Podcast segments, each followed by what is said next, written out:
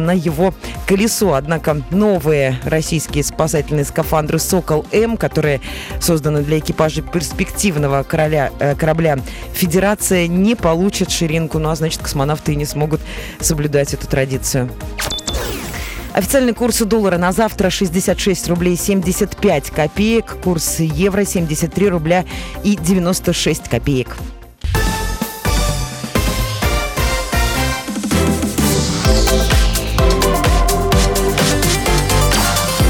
Картина дня. Как после этого серьезно начинать передачу? А, Всем добрый вечер, это «Картина дня», меня зовут Илья Архипов. А, новость, да вот не знаю, так вот по-серьезному к ней относиться или нет. А, на повороте на Веризина сегодня происходили удивительные метаморфозы со светофором, который, кстати, официально считается временным. А рано утром светофор в этом микрорайоне, точнее на повороте к этому микрорайону на- напротив Никтида отключили.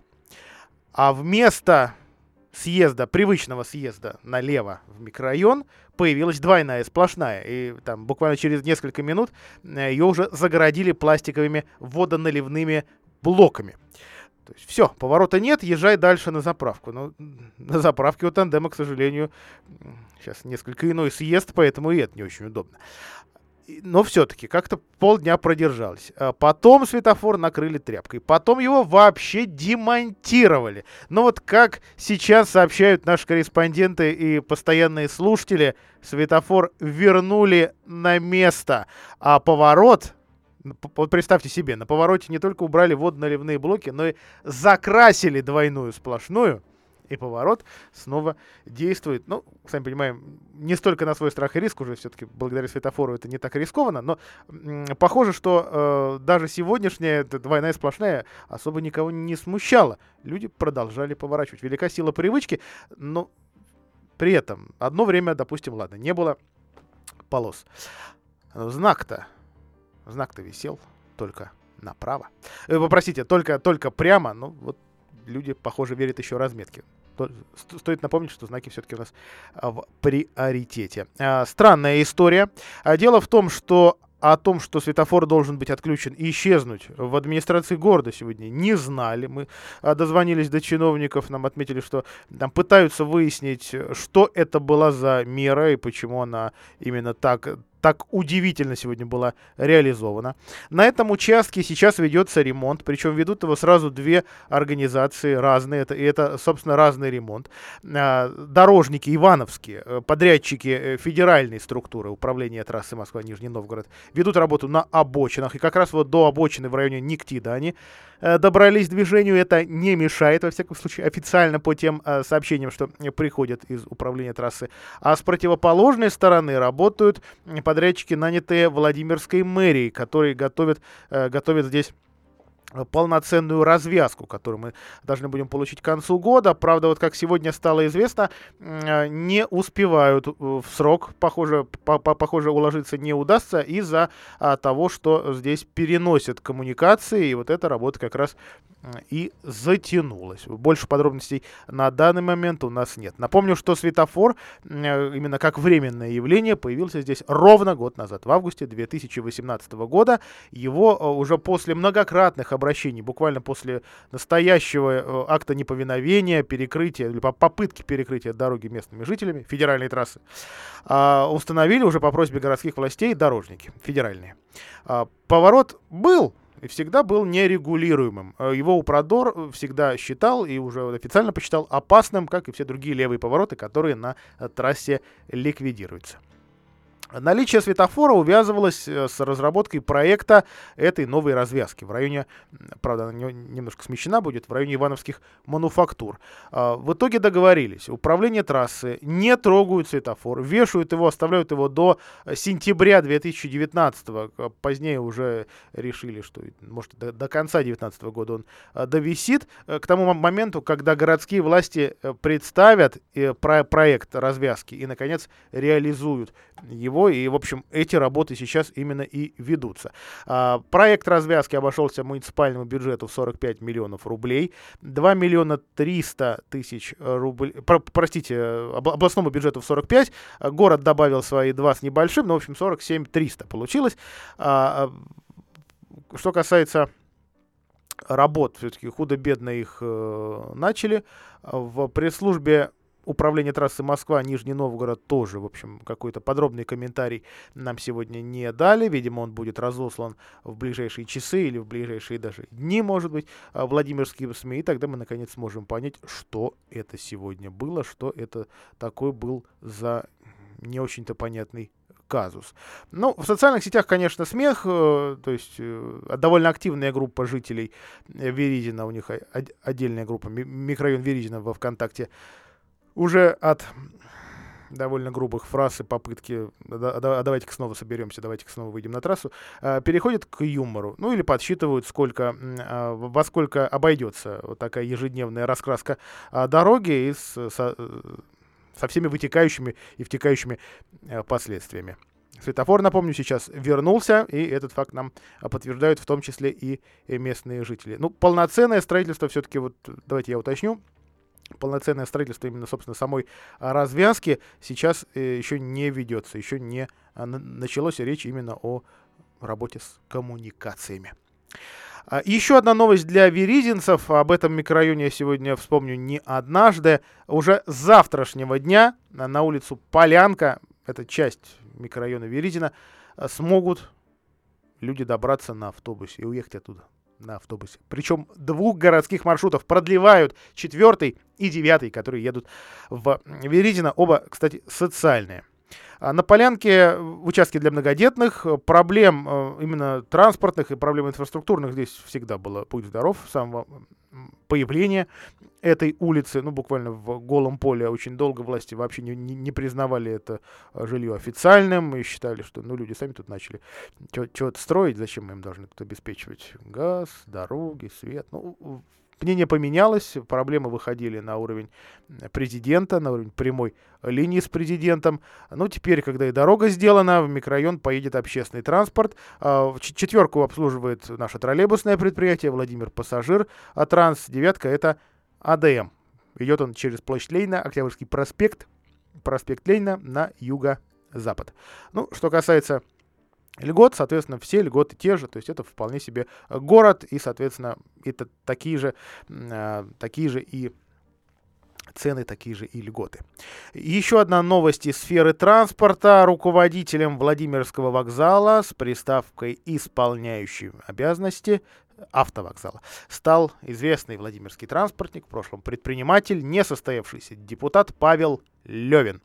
А, кстати, он уже отчитался перед губернатором об антикризисных мерах, э, которые сейчас реализуются на Владимирском автовокзале. У него проблемы с долгами, около 19 миллионов рублей.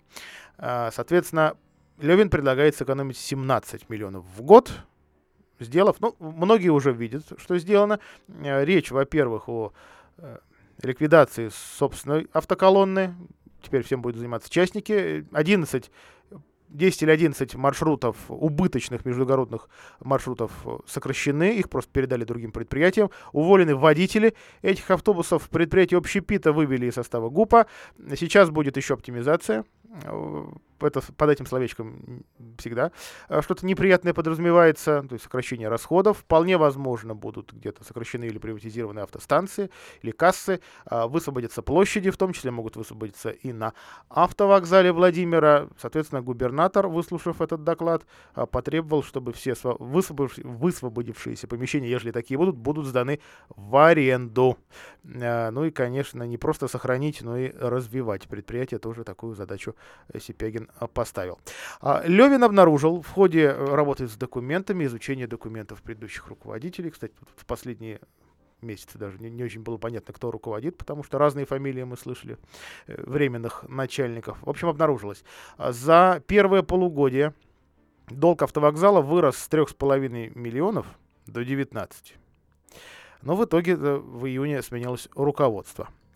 А, ну, что касается э, других антикризисных мер, э, да, в общем, всех антикризисных мер, во-первых, э, новый руководитель заверяет, привычные для пассажиров услуги будут оказываться, оказывать их будет бизнес, частные перевозчики вышли на отмененные маршруты, точки общепита на вокзале организовать тоже, в общем, желающих вполне себе достаточно.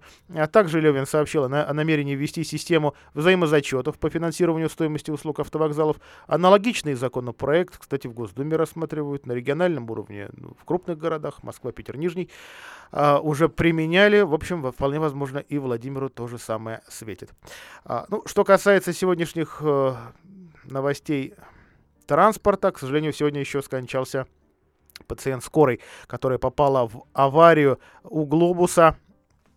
Скорая с включенными маячками, с включенным сигналом проезжала перекресток у глобуса, перекресток Сулинского проспекта и Пекинки в 9.30. Э, и красный свет горел. Э, водитель э, «Газели» этого не заметил, не смог избежать столкновения. Пациент, который был в салоне скорой, погиб. Вот, к сожалению, до сих пор нет у нас информации, что стало конкретно причиной гибели. Не довезли, если это пациент. Или это вообще не пациент, а фельдшер или какой-то еще пассажир сопровождающий. Но вот больше никто в аварии не пострадал. Об этом уже сообщает Владимирская полиция. На этом прервемся. После о том, как владимирские лоси тоже провоцируют аварии в городе. Картина дня.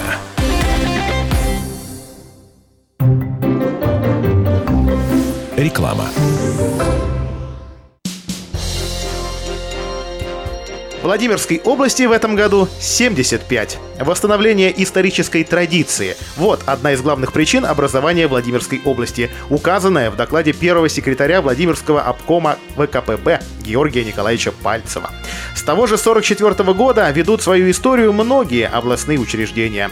На первом заседании Бюро Владимирского обкома большевиков, состоявшемся 9 сентября, расставлены приоритеты. Размещение областных организаций, подбор кадров, образование областной газеты. Этот статус получил призыв.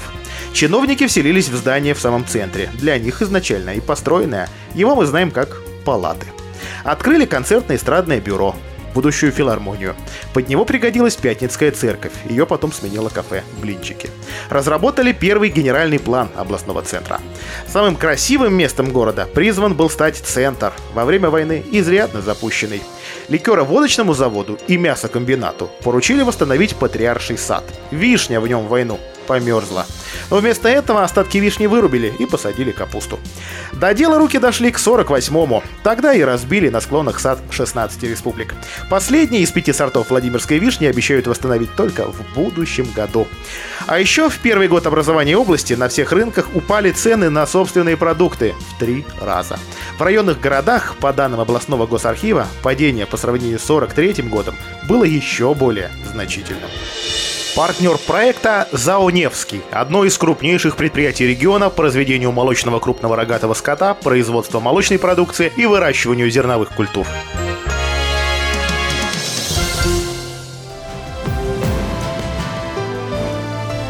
Радио «Комсомольская правда».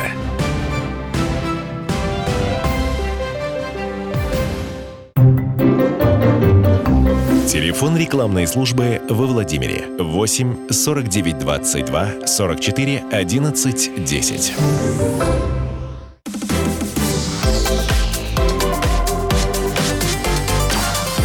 Картина дня.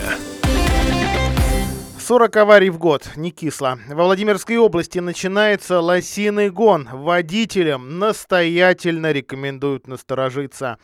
А, да, не везде у нас висят знаки «Осторожно, дикие животные». Там как раз лось-то и нарисован. Леса во Владимирской области не огорожены или дороги от них не огорожены. И Сахаты может в любую минуту броситься на дорогу. Довольно часто в социальных сетях появляются такие видеозаписи и фотографии. Лоси или осторожно идут вдоль дороги, или прям вылетают. Перед самым капотом, перед самым носом, к сожалению, вот от такой аварии спастись уже не получается. Как минимум пострадавший автомобиль. Но очень часто из-за высоты этого животного автомобиль превращается в кабриолет и страдают буквально гибнут а, люди в машине, само животное тоже получает самые серьезные травмы. Подробности этой темы у моего, у моей коллеги по комсомолке Валерии Прониной. Лосиный гон начинается в начале сентября и длится один месяц. Самое опасное время, когда лоси становятся более агрессивными, вторая половина сентября. Водителям стоит быть осторожнее. Всегда есть вероятность, что лось бросится на дорогу и угодит под колеса машины, ведь трассы Владимирской области не огорожены защитными заборами. Есть несколько признаков лосиного гона. Например, негромкий стон, сильно пахнущие ямы в лесах, поломанные деревья, лоси начинают бить маленькие кустарники рогами. Каждый раз они выбирают новое место для гона в лесу. Как правило, это далеко от городов и деревень. Но сахатые часто перемещаются, меняют свои территории и ведут себя неадекватно. Из-за этого случаются ДТП. В год во Владимирской области случилось примерно 40 аварий с участием лосей. Чтобы избежать ДТП, сейчас проектируются защитные сооружения в отдельных местах. Так, на южном объезде, где часто лоси бегут под машины, планируют подобное ограждение. Иногда лоси выходят погулять и в города. Так, например, несколько дней назад сахатых видели у глобуса. Пользователи соцсетей шутили, что сахатые сахатые за солью пошли, но им не продали. Ну, а кроме шуток, в марте 2019 года в парке «Дружба» местные жители нашли останки двух лосей. Была версия, что убитых э, животных разделали на месте браконьеры, однако в пресс-службе э, полиции до сих пор не подтверждают эту информацию, которую тогда распространяли э, наши зоозащитники и дирекция особо хранимых природных территорий, отвечающие за парк. Прошло полгода. Предполагаемых виновников до сих пор нет. Расследование дела продолжается, сообщили нам в управлении МВД по региону. Кстати, примерно тогда же лосей заметили уже в самом парке. А Дружба, выходили они на федеральную трассу, выходили не единожды, были в прошлом году у нас и авария серьезная в районе поста госавтоинспекции. Выходил лось в районе энергетика, вот прям где знак дорожный. Э, Владимир, э, лось утонул в болоте, начал тонуть, его пытались спасти, в итоге переломали все ноги. Ну, в общем, ничего из этого хорошего не вышло.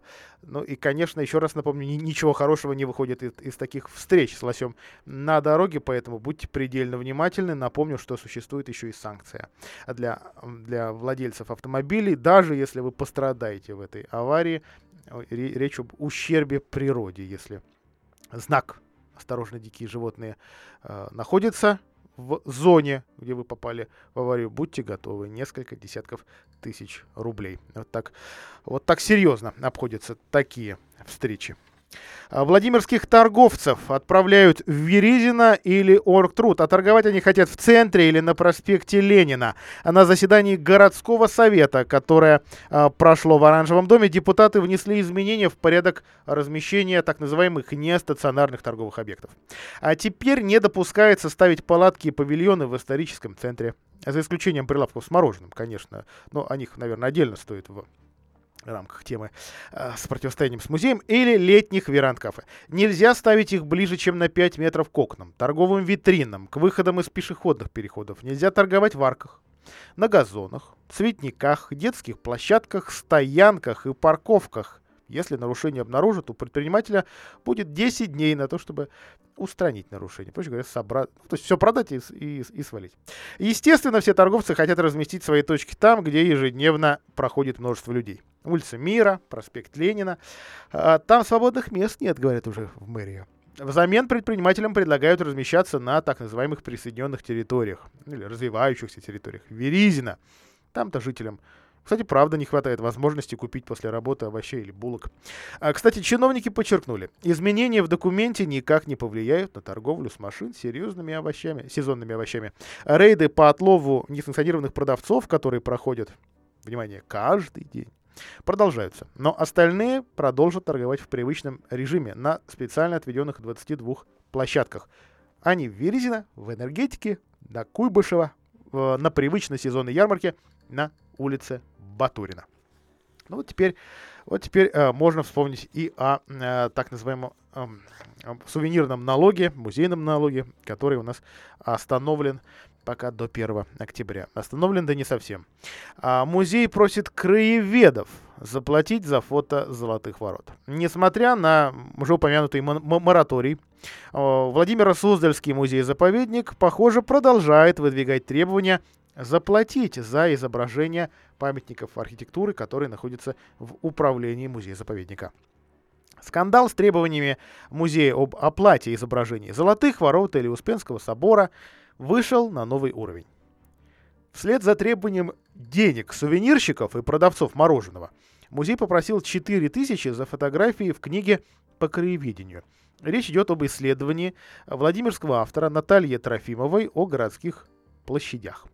Типография Транзит X, выпускавшая небольшие книжки владимирских авторов в мягкой обложке, была вынуждена приостановить печать работы другого местного краеведа, краеведа Ирины Сбитневой. Простите, пожалуйста, Инны Сбитневой.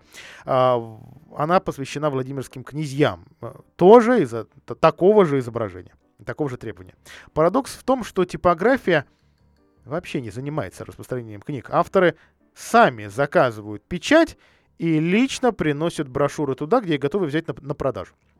Обычно это как раз ларьки сувенирщиков, а также книжные магазины Эйдос и Аполье. По информации нашей редакции, магазин Аполье на улице Горького действительно уже перестал брать книги краеведов на продажу. От греха подальше. В типографии сообщили, себестоимость печати стандартной книги от 80 до 110 рублей. Продаются книги владимирских краеведов примерно по 150. Но это дешевые варианты есть по, по 500. Вообще, сами понимаете, книги, книги это мало тиражные. Получается, что заработать на своем труде краеведам очень непросто. Они, да, в общем, такой цели-то не ставят. А поэтому считать работы краеведов коммерческим использованием, а, а, на что напирает, собственно, музей, ну, как-то по меньшей мере странно. А, цитирую я представителя типографии Транзит X. Мы понимаем, издавать книгу о краеведении без изображений затея не лучшая. И мы действительно заинтересованы в издании таких книг, но что делать с требованием официальной структуры? Владимира Суздальского музея-заповедника мы не знаем. В конце концов, есть же гражданский кодекс, по которому памятники архитектуры находятся в общественном доступе. Конец цитаты. Изданием краеведческих книг и альманахов занимается специализированный отдел Центральной городской библиотеки. А заместитель генерального директора музея-заповедника Александр Капусткин недавно обратился к его руководителю Любови Сметаниной с просьбой дать оценку сложившейся ситуации с краеведческой литературой. Ответ должен быть получен до 1 октября. Однако Любовь Сметанина в разговоре с нашей редакцией отметила, местные краеведы должны иметь возможность размещать фотографии памятников белокаменного зодчества безоплатно. Иное дело – выпускающиеся крупными издательствами цветные, яркие, дорогие путеводители или буклеты. Там и реклама бывает. Любовь Сметанина подчеркнула, она искренне надеется на конструктивное решение сложившейся ситуации. На этом прервемся на короткую рекламу. 18.33. Мы продолжим.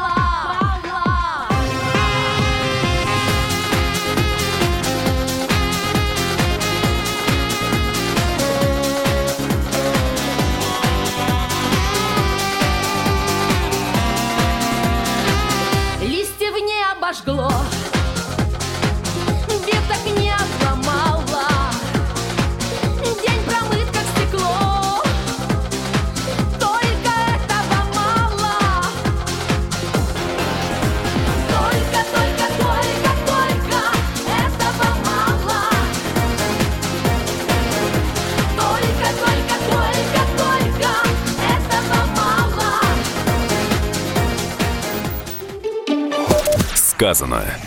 Владимир Шаповалов, политолог, заместитель директора Института истории и политики МПГУ об обмене пленными между Россией и Украиной.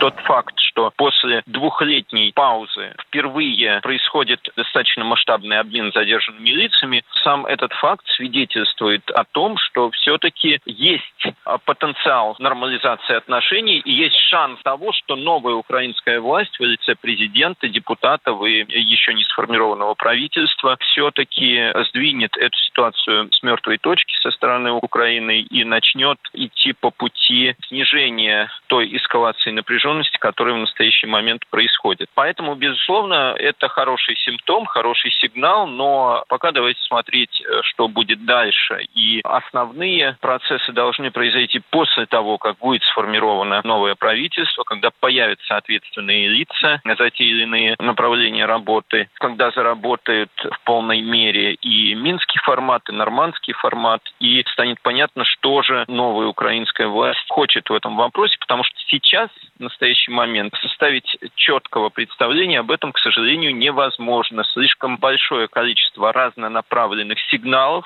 дает и президент, и его команда. И, собственно, из этого нельзя пока сложить однозначной картины той стратегии решения вопроса, которая существует у новой украинской власти. Возможно, этой стратегии еще даже и нет. Сказано. На радио «Комсомольская правда». Радио «Комсомольская правда». Свидетельство о регистрации средства массовой информации серии L номер ФС 7758-442 от 25 июня 2014 года. Выдано Федеральной службой по надзору в сфере связи, информационных технологий и массовых коммуникаций России. Для лиц старше 12 лет.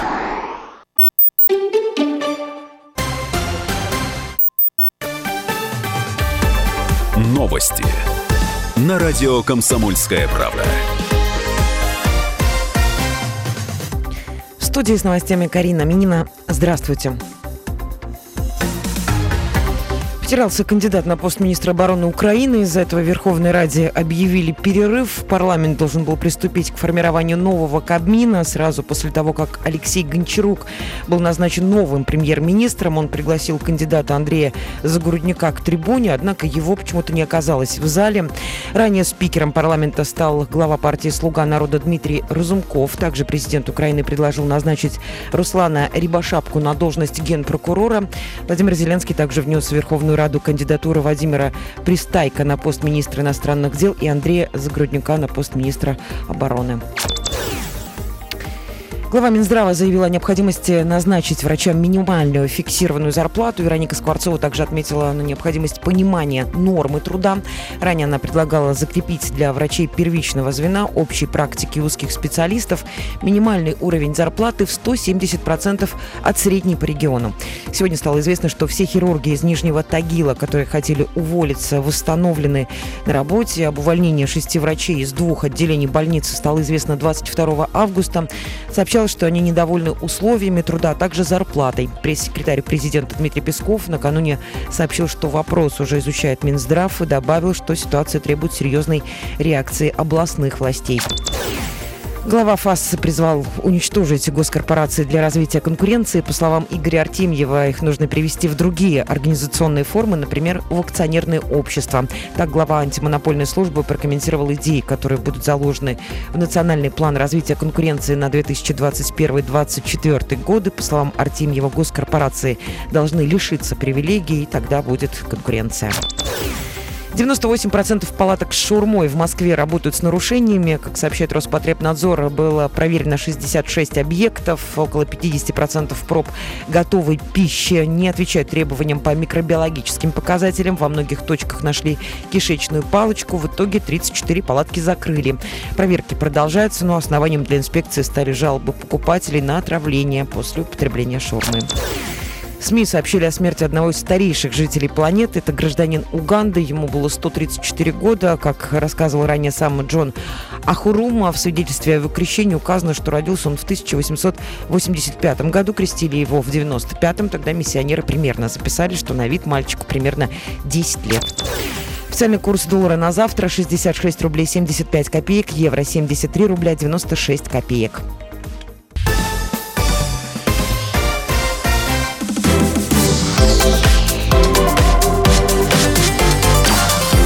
Картина дня. А мы продолжаем картину дня. Я, я благодарю тех слушателей, что выразили, вот пока шла а, реклама, поддержку, поддержку Владимирскому бизнесу, Владимирским предпринимателям, краеведам и вообще всем, а, кто действительно кого тронул, а а не затронул этот, этот скандал или это противостояние между музеем-заповедником а, и и остальными. Давайте так э, коротко скажу. Э, Белый дом устраивал уже не раз встречи предпринимательского сообщества и э, ру- руководства музея-заповедника. Пока взяли такую паузу, но, как, как видите, в случае с краеведами, оказывается, никто, в общем, не договаривался о такой паузе, вот ее и, и не держит. Мы продолжаем следить за этой темой. Ну, наверное, профессия предполагает, что я свое мнение в данном случае высказывать не буду, хотя вы, вы так, наверное, понимаете, на чьей я стороне. А, в День города после фейерверка, пожалуй, впервые пустят дополнительные специальные автобусы. А центр города будет перекрыт 31 августа. Это день города. Владимирцы, в общем, традиционно к этому привыкли. В этом году в центре будет работать 7 развлекательных площадок. А, Будут кормить, петь, танцевать, веселить. С 9 утра Дворянская, Большая Московская, Нижегородская от Студенной горы до площади Фрунзе станут пешеходными. Объезд понятен с появлением Лыбецкой магистрали откроют в 23, э, по, по другим сведениям, в 23.30, а может даже вообще к полуночи центр. Э, Понятно, что время плавающее, потому что нужно убедить людей покинуть дорогу. К, к тому же еще в центре будет дискотека на Соборной площади. А, ну и как же людей-то развозить? А, вот эти самые дополнительные рейсы в 23.30 или после 23, э, 23.30 как раз и пойдут по маршрутам. Первый. От остановки гостиницы «Владимир», там всегда место сбора этих автобусов, а, по Большой Нижегородской, Добросельской, Егорова Комиссарова Безыменского до улицы Куйбышева. А, понятно, что вторая точка сбора – это улица Гагарина. Автобус пойдет по Батурина, Мира Горького, проспекту Строителей, затем Ленина, улицам Верхняя и Нижняя Дуброва до Третьей Кольцевой. Это конечная 24-го маршрута на юго-западе. И от Дворянской а, по проспекту Ленина до следующих конечных. Энергетик, Институт защиты животных, Юго-Западная, Третья кольцевая. При этом стоимость проезда будет привычной нам. Ну, пока еще не очень привычной. 24 рубля теп- те- теперь проезд а, стоит с недавних пор. Ну, в общем, такой же, как на остальном общественном транспорте. Что будет с троллейбусами? Двойку и восьмерку вообще отменят. Ну, двойку особо мы и не видим. А, ну, восьмерка понятно. А, что касается пятерки, ее заменят автобусом. Маршрут будет примерно тот же. Ну, после Студеной горы автобус будет уходить на Лыбецкую магистраль, а затем к э, во- вокзалу привычно а, поворачивать. Точно так же сохраняются все льготы и стоимость проезда. Соответственно, такая же. То есть это, это автобус, но как бы троллейбус. В общем, тоже мера вполне себе привычная. Подробно изме- об изменении маршрутов на сайте «Комсомольской правды» в завтрашнем выпуске газеты «Комсомольская правда». Ну а сейчас конкурсу красоты. А он у нас в области... Нет, он, конечно, есть и среди людей, э, но мне вот как-то больше нравится конкурс красоты среди деревень. Э, уже, уже финал. А, финал в трех категориях. Сегодня э, не только члены жюри, но и пресса объезжают самые красивые э, деревни, точнее претендента, претендентов на это звание. Ехала, приехала уже Елена Масленникова, моя коллега по комсомолке. Лена, приветствую тебя в эфире. Добрый вечер, Илья. А куда же и насколько далеко занесло в этот раз чле- чле- членов жюри и э, независимых участников этой поездки, я имею в виду журналистов? На самом деле ехали, ездили мы не так далеко на этот раз. Мы ездили в Судогодский район и смотрели только два села. Это Муромцево, конечно же, и а, Ликино. Все, вот две точки у нас было. Ну, а Муромцево действительно многие знают, это точка притяжения туристов. Ну, наверное, гуляют они все-таки не, не- не по самому а, селу, а по усадьбе, э, или тому, что от усадьбы осталось, хотя, в общем, наверное, все равно разделить село и усадьбу сложно. А вот чем примечательно Ли- Ликино? Вот на твой взгляд, туда туристы поехали бы или уже едут? А, во-первых, туристы туда ездят обязательно, потому что это село включено в туристический маршрут. Там есть сельский клуб в этом, э, в этом, посел, в этом селе. Его сейчас отремонтировали. А, выглядит очень современно, очень прилично. И, знаешь, нужно сказать, что а, важный, наверное, момент стоит, который отметить. Сейчас там а, появился новый санузел, в новой пристройке, там очень тепло. Я даже могу больше тебе сказать, что там теплее всего, чем во всем самом а, здании клуба. И там даже есть горячая вода. А, Жители, на самом деле, об этом очень мечтали, потому что, когда приезжали туристы из Москвы, а, честно говоря, а, им было неловко, потому что раньше а, удобства а, находились на улице. Вот. Поэтому э, важный очень момент. А вот э, чем еще может э, заманить, чем еще может привлечь Муромцева, помимо знаменитой усадьбы? На самом деле возникает ощущение, ну это знаешь, как, как с. Кажется, там делать уже вообще ничего не надо. Народ как ехал, так и едет. Хотя вот этот год показывает, что все-таки снижение э, турпотока э, уже есть. А, смотри, я бы хотела добавить про Ликино, да, Да. А, значит, э, там еще чем туристов привлекают? Китачи. Там есть одна женщина, которая занимается сбором трав. Вот, и а, она, скажем так, пред- предлагает туристам дегуста- дегустацию своих травяных, э, травяных чил. Вот, это про Ликино. Все, что касается Муромцева, смотри, на самом деле, очень скоро, буквально вот 14 сентября, там появится новый праздник, которого еще не было в нашей области. Это День охотника. И этот праздник в Муромцево станет ежегодным. Поэтому я думаю, что туристы туда поедут, и будет, э, будет очень интересно. И еще один очень важный момент. Этот праздник будет проходить на дворовой территории а, усадьбы а, графа Храповицкого. Поэтому я думаю, что народ туда точно поедет. Елена, спасибо тебе большое за этот комментарий. Следим внимательно за конкурсом «Самая красивая деревня» во Владимирской области. Подробнейший репортаж Елены Масленниковой, а также вскоре на сайте «Комсомольской правды». Вообще, представители жюри оценили перспективы всех сельских образований. Председатель оргкомитета считает, что в этом году как никогда будет сложно определять победителей за гран-при, а это на минуточку 150 тысяч рублей. Селяне ведут борьбу не только на территории своих населенных пунктов или дачных товариществ, но и на просторах интернета. Привлекают родных, знакомых, коллег по всей России. Э, Кстати говоря, в этом году, следуя примеру нашего региона, такие же конкурсы подхватили и проводят в Ивановской области и Башкортостане. А, Действительно, есть э, гран-при, есть э, три, точнее, будет три призера в трех разных категориях. Это не номинации, там самая красивая, самая обалденная, какая- какая-то еще самая зеленая. Нет.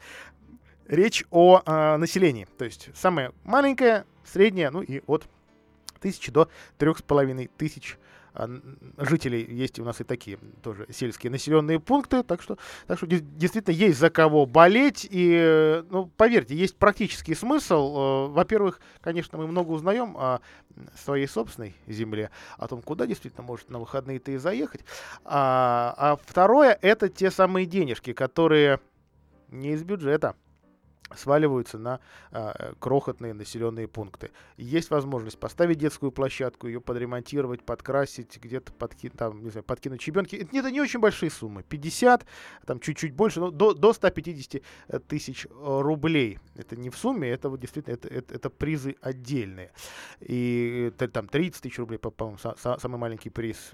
Ну, когда у тебя бюджет там аховый, и такое не помешает. И действительно, здесь нет какого-то прям очень жесткого, насколько я понимаю, жесткого бюджетного контроля за этими деньгами, и можно ими все-таки с какой-то творческой свободой распоряжаться. Ну, не буду называть саму деревню, знаю, есть уже один населенный пункт, который уже немножко э, страдает, очень жалуется на то, что туристов в нем стало слишком много, поменьше бы а, внимания. Ну, вот такая обратная сторона этого а, замечательного конкурса. Ну, а теперь о грядущем первом, а точнее втором сентября. Торжественные линейки для владимирских школьников пройдут 2 числа. А, Сбор у школы первоклашек с букетами учеников средних и старших классов, с чем придется, неотъемлемая часть начала учебного года. В этом году вдруг Возникла идея отказаться от привычных школьных линеек. Ну, в Москве отдельная история. Департамент образования для безопасности рекомендовал не устраивать торжественные линейки 2 сентября, сразу начать учиться. А Чтобы компенсировать потерю праздника, московским школьникам предложили собраться на общегородскую линейку ВДНХ. Но что-то мне подсказывает, что это как- как-то с выборами местными связано. Во Владимире перенимать опыт столичных соседей пока не планируют. В этом году 2 сентября торжественные линейки соберут детей. 36 с лишним тысяч школьников, 4287 первоклассника. В каждой школе, кстати, сами администрации ре- решают, в какое время пройдет линейка, в каком формате, кто именно на ней будет участвовать, будут ли там артисты.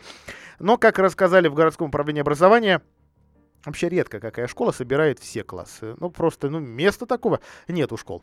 В, те- в два- в 23-й гимназии по традиции собирается большинство учеников. Это, в общем, не исключение. Э, В восьмой школе учатся тысяча с лишним человек. Они на линейку встают вдоль школьной спортплощадки. Для всех там тоже места не хватит, но детей тоже праздника не лишат, отмечают в отделе э, общего и дополнительного образования. А 1 сентября в парках у нас пройдут праздничные концерты, спектакли для первоклашек, учеников постарше, в Добросельском, в Загородном, в Восьмисотке.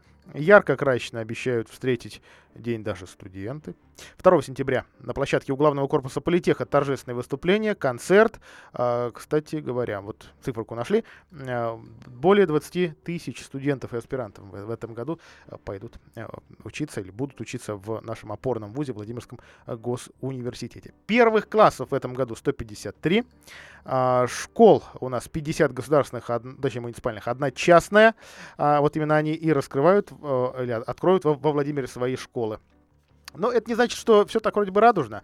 А, 150 учителей не хватает. Во Владимире самый большой дефицит математика, физика, английский и начальное звено. Практически во всех школах города есть вакансии. А Судя по официальному сайту городского управления образования, а там и вакансии висят, не требуются на данный момент учителя только в 23-й гимназии и в 32-й школе. В остальных вакансии есть, и, как правило, их несколько. В среднем на каждую школу 3-4 учителя, есть и больше.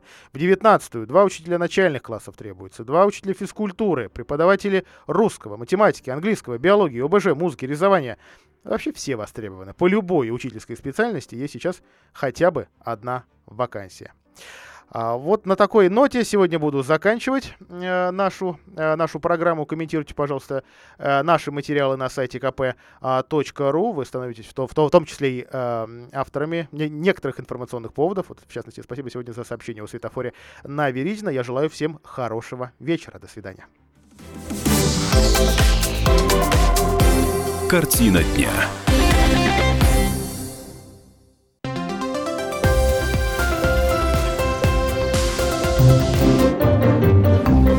Реклама. Сотрудников много, а работать некому? Компания «Вторма Профи» проводит профильное обучение по направлениям Охрана труда, пожарно-технический минимум, обращение с опасными отходами, обучение по экологической безопасности, первая помощь пострадавшим, электробезопасность, промышленная безопасность, обращение с медицинскими отходами. лаборант химического анализа. Подробная информация по телефону 77 82 97 и 8 903 831 13 13. При заказе назови промокод «Вторма Клининг» и получи скидку. Магазин «Автоэмали». Материалы и оборудование для покраски автомобилей, лаборатории подбора цвета, заправка краски в аэрозольные баллончики. Магазин «Автоэмали» — это профессиональные колористы, современное оборудование, гарантия точного результата. Улица Кулибина, 13А. Телефон 600-217. Владимирская областная спортивная общественная организация Федерация Айкидо объявляет о наборе на новый тренировочный год. С 1 сентября приглашаем взрослых, школьников и дошкольников от 4 лет. Айкидо – это качественно новый уровень самозащиты без агрессии. Здоровье, координация, физическая подготовка и безопасность. Опытные тренеры с педагогическим образованием. Запишитесь на бесплатную пробную тренировку по телефону 223 223. Улица Полина Осипенко, 3А. Хотите пить чистую воду прямо из крана? Сделать водоснабжение на даче? Водная техника поможет. Магазин «Водная техника» на Большой Нижегородской 88 и на Тандеме. Профессиональный подход к очистке воды. В наличии большой выбор насосов. Звоните 47 53 36 47 53 36. Телефон рекламной службы во Владимире 8 49 22 44 11 10.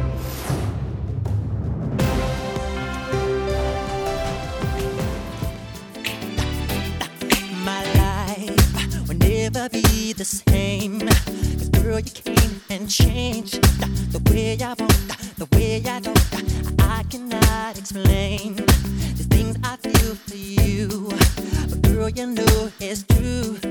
Stay with you, I'll feel my dreams, and I'll be all you need. Feels so right, girl. Such the perfect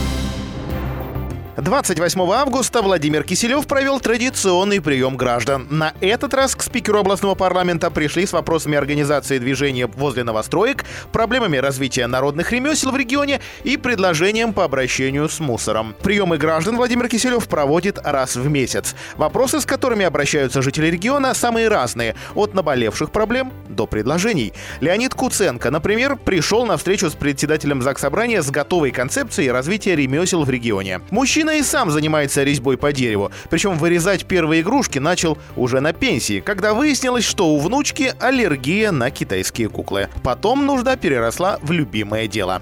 Леонид Куценко попросил Владимира Киселева помочь сделать единый центр мастеров декоративно-прикладного искусства, либо ремесленную палату и сайт-каталог ремесленников. Это поможет развивать народные промыслы, привлечет внимание туристов, да и предпринимателей. Пока, по словам пенсионера, владимирские ремесленники показывают свои работы в основном на форумах и выставках в соседних регионах. А, К слову, ремесленники уже обращались в Департамент развития предпринимательства, где получили ответ. Для создания такого центра нет места. По мнению Владимира Киселева, единый центр ремесленников нужен. К тому же за основу можно взять наработки Леонида Куценко и, конечно, пригласить к обсуждению всех заинтересованных. И Муром, и Гусь Хрустальный, и Суздаль, и Мстера связниками не откажутся от такой идеи собраться вместе и решить, что можно сделать для ремесленников во Владимирской области, уверен спикер. Обязательно пригласим представителей администрации, курирующего вице-губернатора, директора департамента и постараемся выяснить, почему решить этот вопрос и поддержать статус народного ремесленника кому-то кажется невозможным, добавил Киселев.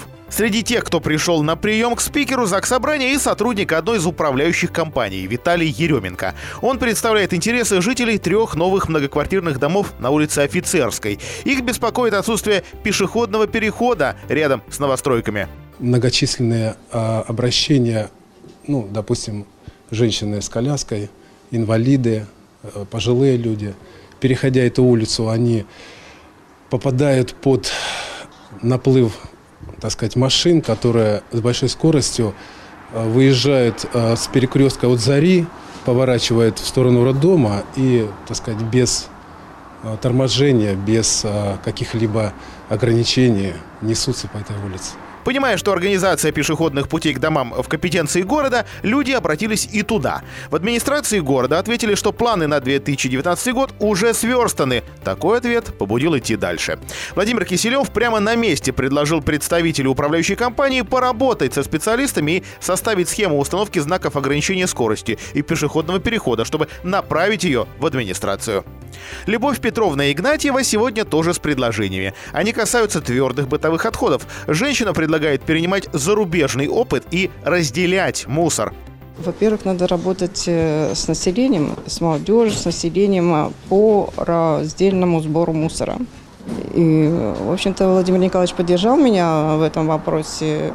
Сказал, что, в общем-то, есть же специальная структура департамента образования, который мог бы разработать, скажем, или урок, или еще там что-то вот. То есть с людьми надо работать. Тема эта не нова, она находится в ведении исполнительной власти. Однако, как заметил Владимир Киселев, кроме создания различных рабочих групп, пока предложений в этом направлении не видно. К сожалению, отсутствует система государственного экологического образования, отмечает спикер. Все это можно выстроить на самом деле. Вот экологическое воспитание в школах. Это полномочия вполне себе департамента образования Владимирской области. То есть они могут разработать какие-то рекомендации для всех школ области, вести в школах хотя бы по одному экологическому уроку в неделю. Что-то сложного сделать, ничего сложного. Дополнительный какой-то там, значит, э, на уроках биологии, предположим, сделать экологический урок. Я не вижу проблем никакой. На сегодняшний день необходимо собрать ответственных от исполнительной власти и заинтересованных лиц и понять, почему в этом направлении нет движения, резюмировал Киселев. Лица власти.